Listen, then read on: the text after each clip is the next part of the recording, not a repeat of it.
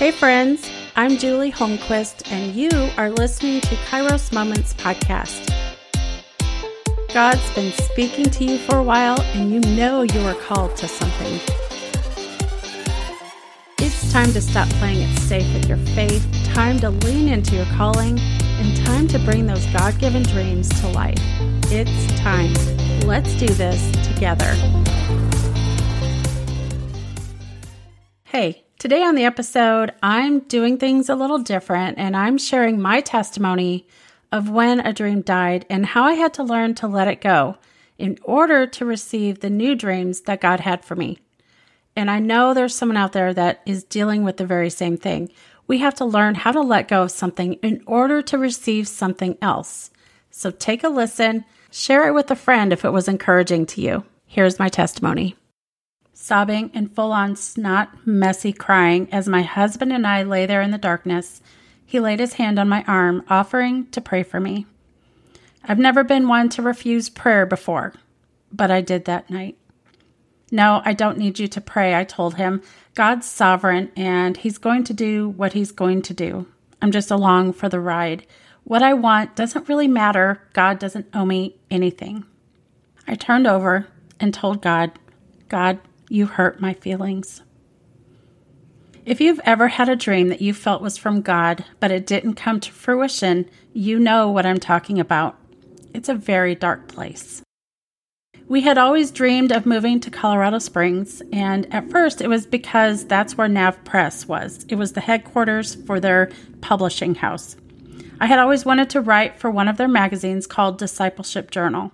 I even had someone who didn't know that was my dream tell me she could see me as writing for them. About a year after we were married, however, we discovered we were pregnant and we were having twins. And we thought, well, maybe we should move back home to be near family instead because this first time gig of parenting was a big deal with twins. So we put the Colorado Springs dream on hold and moved back to Nebraska to be near family. We had our twins and added two more sons in the 11 years we were there. Any dreams we had took a back seat as we navigated a busy season of raising four boys, including twins and one with special needs. Matter of fact, when my third son was born, we had three boys, three and a half years and younger. It was crazy. The longer we stayed in Omaha, the more difficult it was for me to imagine uprooting our family and moving. So we put the Colorado Springs dream on the back burner. How could we move? The boys were surrounded by their grandparents, aunts, uncles, and cousins. Meanwhile, as a means to bring in extra income for our growing family, my husband started a side business of selling tactical equipment to law enforcement, first responders, and military communities. We were getting connected and building relationships with these people. So, when our church asked us to spearhead hosting events at local police precincts as part of a citywide ministry endeavor we couldn't resist. Still, the dream of Colorado Springs was alive and well in our minds and in our hearts. And after being in Omaha for 11 years, we still had a desire to move there. It wasn't something we could just shake off. After much prayer, we felt God gave us the go ahead to move, and I was finally ready for this new adventure of faith. I felt like He was breathing new life into this dream of ours, and to be honest, I felt like he gave us scriptural confirmation. Although it wasn't my dream of writing for Nav Press that was going to take us there, God birthed a new dream in our hearts. We wanted to open a brick and mortar shop selling tactical equipment and to continue building relationships with these people in this community and their families, hosting Bible studies, me ministering to the wives, us ministering to their marriages. Everything was falling into place.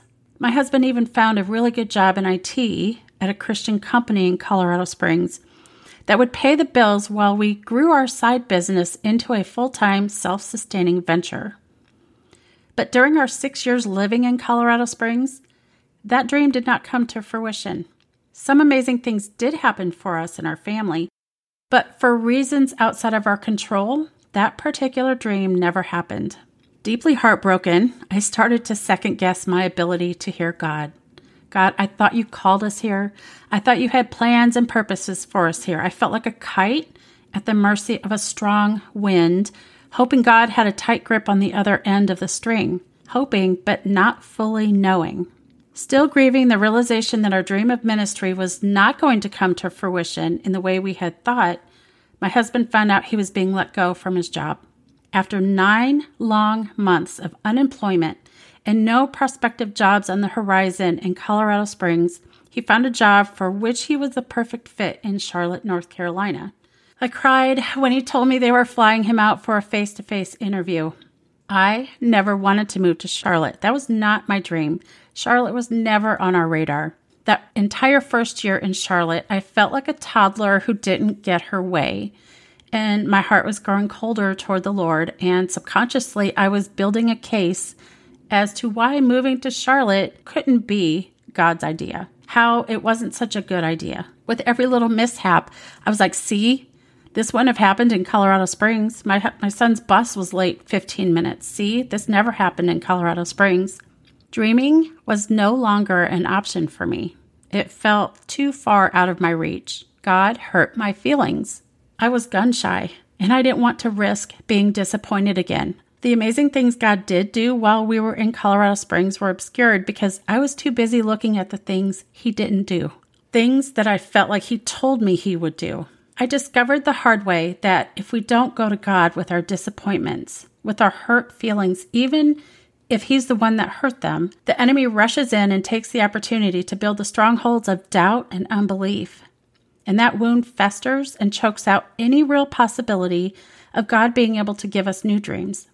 Regardless if our dreams happen or not, God is ultimately after our hearts.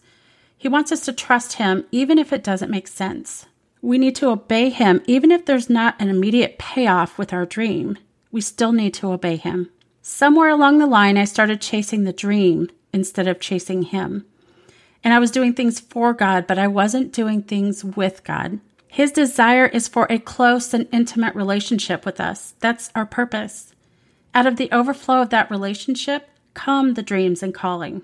We all know the scripture, Psalm 37 4 Delight yourself in the Lord, and he will grant you the desires of your heart. I believe that he actually takes what's on his heart, what he thinks about, what hurts his heart, the people he loves, and he puts them inside of us. And that's the dream. It took an acquaintance in Charlotte to speak some hard truth to me for me to actually see what the posture of my heart was and how it would negatively affect everyone around me, especially my husband. While we were at lunch one day, and keep in mind she was an acquaintance, but the Holy Spirit used her. Proverbs 27:15 is what she quoted me, but I'll actually read verse 16 because it pertains as well. A quarrelsome wife is like the dripping of a leaky roof in a rainstorm. Restraining her is like restraining the wind or grasping oil with the hand. Now, friends, my flesh wanted to react. I wanted to just go off on her, like, how, you know, how do you even know? You don't even know me. How could you say those things to me? It hurt. My flesh wanted to react, but I knew what she was saying was true. It was as if the Holy Spirit put a lock on my mouth and kept my mouth shut while she was speaking because I knew what she was saying was true. There's also a proverb that says, Better is open rebuke than hidden love. Wounds from a friend can be trusted, but an enemy multiplies kisses. That's Proverbs 27 6. She was speaking hard truth into my life, and I knew if I didn't receive it, then I would my heart would just continue to grow cold and hard for the things God wanted to do in my life. It was time for me to give all my hurts and disappointments to God and to let Him heal me. He blessed my husband with this opportunity to work for an amazing ministry here in Charlotte, but I needed to know that God had plans for me here as well. And I wasn't just along for the ride. I wanted to know God cared about my desires too. God has blessed us here, and I'm writing and speaking more than I ever have. And I even started this podcast and started leading and mentoring a group of women every week. My heart is now free to receive new dreams from Him, knowing that He does indeed have that tight grip on the other end of the string. I know it. I am not at the mercy of my circumstances, and nothing in my life is by chance. He is in complete control, and I can trust Him. The tighter we hold on to a dream that God's given us, the more it falls through our grasp. But when we hold it loosely, we're able to hold it to up to him and he does with it what he wants. I now chase him more than I chase my dream. I'm addicted to his presence. And whenever he leads, wherever he leads, that's where I want to be. He has dreams for me and he has dreams for you, and we can rest in that fact. In the end, I discovered that he does indeed have a tight grip at the other end of the kite string. He is that strong wind, and I am free to go wherever he leads. My hope and prayer for you today is that you would chase him more than chase the dream.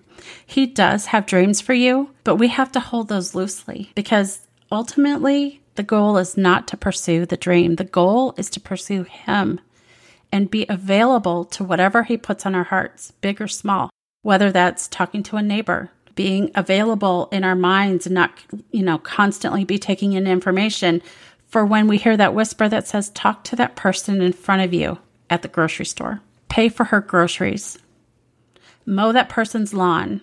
Ask this podcast host if you can be on their on their show. Create a one sheet and send it out to the, all the event planners in your area. We have to be available to say yes to his dream, whatever dream he plants into our hearts. So I hope this is of value to you. And I hope that if you've had a dream that didn't come to fruition, I hope you find the grace to let that other dream go so God can give you those new dreams. See you next time.